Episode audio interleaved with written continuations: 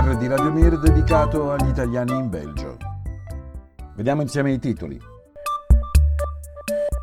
Il Belgio è uno dei primi dieci paesi dell'Unione Europea per numero di naturalizzazioni, lo dice Stabel, l'istituto di statistica.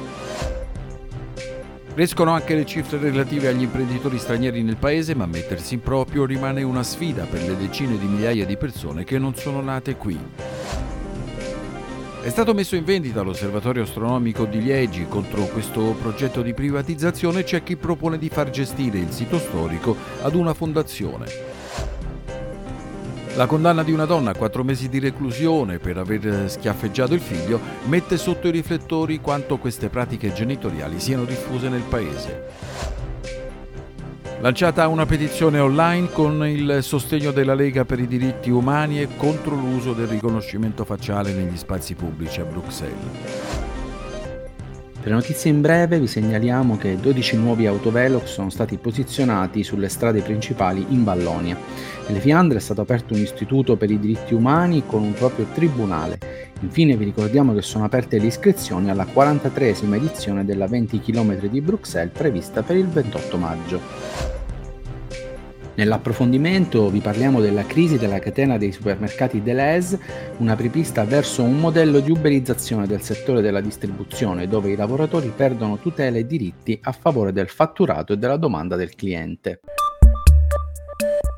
Secondo l'ufficio statistico Stabel, nel 2022 quasi 48.000 persone hanno ottenuto la cittadinanza belga, il numero di naturalizzazioni più alto dopo gli anni 2000 e 2001, quando le persone di origine straniera che hanno acquisito la cittadinanza belga sono state più di 60.000 su base annua.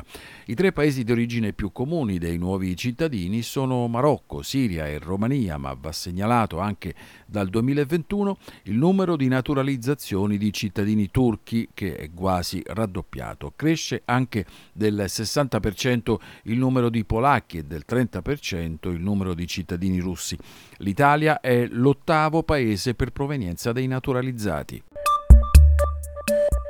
In Belgio si conferma la presenza elevata di imprenditori stranieri il 62% dei lavoratori autonomi nel paese, che sono in tutto più di 200.000 persone, provengono dai paesi dell'Unione Europea. I problemi burocratici che essi incontrano nell'aprire un'attività in proprio sono simili a quelli che ogni cittadino belga incontrerebbe. Tuttavia, le cose si complicano per coloro che provengono dal Maghreb, dall'Africa subsahariana e dall'Asia.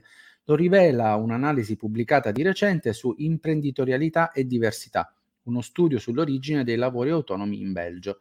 Non è solo una questione di status di questi migranti, quanto anche di immagine e percezione che si ha di loro, ha dichiarato all'Essoir Julie Schoss, cofondatrice dell'associazione Interra, che, il, mh, che, con il progetto Interlab è impegnata a offrire ai migranti corsi di orientamento e di imprenditorialità. L'edificio che ha ospitato le attività astronomiche e astrofisiche dell'Università di Liegi rischia di essere chiuso e messo in vendita a privati. L'istituto scientifico costruito tra il 1881 e il 1890 è oggi di proprietà della regione Vallonia, la quale non è in grado di sostenere i costi di ristrutturazione di locali dell'osservatorio. Il prezzo di vendita iniziale è stato fissato a 950.000 euro e i candidati interessati a questo sito storico hanno tre mesi di tempo per farsi avanti. A Liegi si sta quindi organizzando la mobilitazione per creare una fondazione che permetterà di rilanciare la vocazione scientifica ed educativa del sito. Una donna è condannata a una pena detentiva di quattro mesi per aver schiaffeggiato il figlio. La vicenda è accaduta a Ever, un comune di Bruxelles. La madre di un dodicenne ha dato uno schiaffo correttivo al figlio, allora dodicenne, dopo che questi l'aveva tirato addosso dell'acqua e un libro. L'incidente è stato riportato alla polizia da un vicino di casa della donna la quale non ha però scontato la pena poiché in Belgio le persone condannate a meno di sei mesi di reclusione non devono andare effettivamente in carcere. Stando a quanto dichiarato da Philippe Noes del Centro di Conoscenza per le Scienze della Famiglia, il 50% dei bambini di età inferiore a un anno è stato schiaffeggiato almeno una volta e il 40% dei genitori interrogati da una ricerca condotta nel paese ritiene che uno scaffo correttivo possa essere utile in determinate situazioni.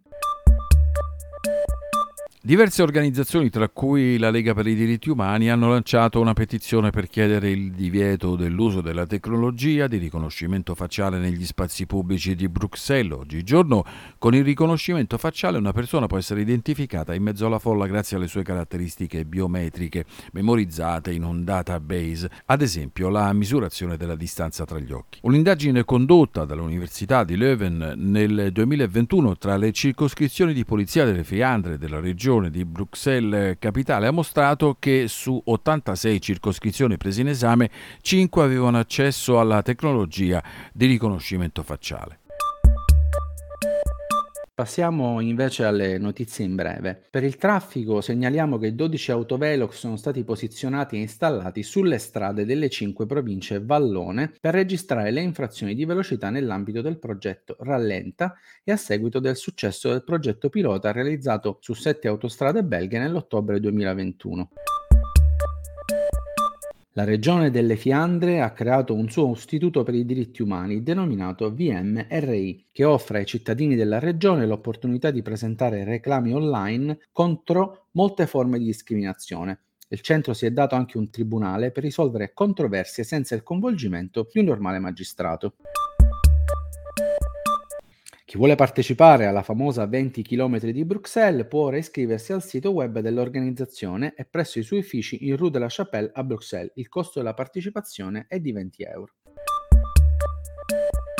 Apriamo lo spazio dedicato all'approfondimento. Lo scorso 7 marzo gli oltre 9.000 dipendenti dei supermercati dell'Eis hanno appreso che i 128 punti vendita di questa azienda in Belgio saranno dati in franchising. Le manifestazioni contro questa decisione si sono susseguite per tutta la settimana e sette giorni dopo l'annuncio erano ancora 84 i negozi di proprietà dell'azienda dell'Eis rimasti chiusi, soprattutto a Bruxelles e in Vallonia per la sociologa Isabel Ferrera, eh, con il franchising di Deleuze dei suoi 128 supermercati si apre la strada per un modello di grande distribuzione concentrato sulla massimizzazione del valore per i suoi azionisti.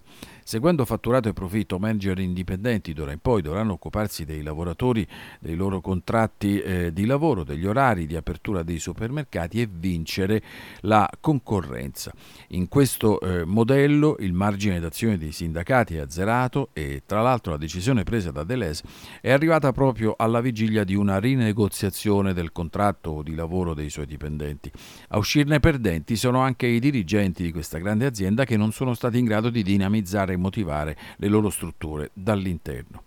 Come scrive Beatrice Delvaux, editorialista del quotidiano Le Soir, il caso Deleuze eh, si distingue per l'estrema brutalità della rottura con la cultura aziendale e familiare e per l'ipocrisia di un cambiamento di status che offre ai dirigenti i bonus di un piano Renault senza alcuna compensazione ma mette in luce anche una questione più ampia che le nostre società e che al governo non può non porsi. La questione riguarda il rischio che il modello economico e sociale del settore della distribuzione precipiti in una forma di uberizzazione che consegna e risponde alla flessibilità imposta dal cliente e alla redditività dettata dall'azionista senza tutelare i lavoratori.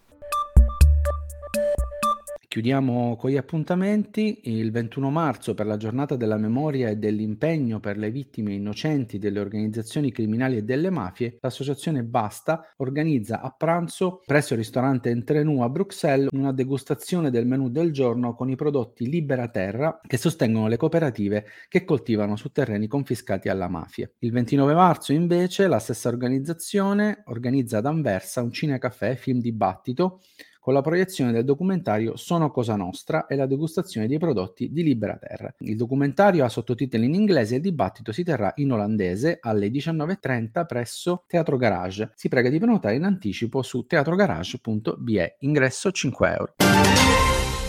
Hanno partecipato a questa edizione del giornale radio Pietro Lunetto, Fabio Sebastiani e Valeria Camia. Ringraziamo per la collaborazione No Fade Out.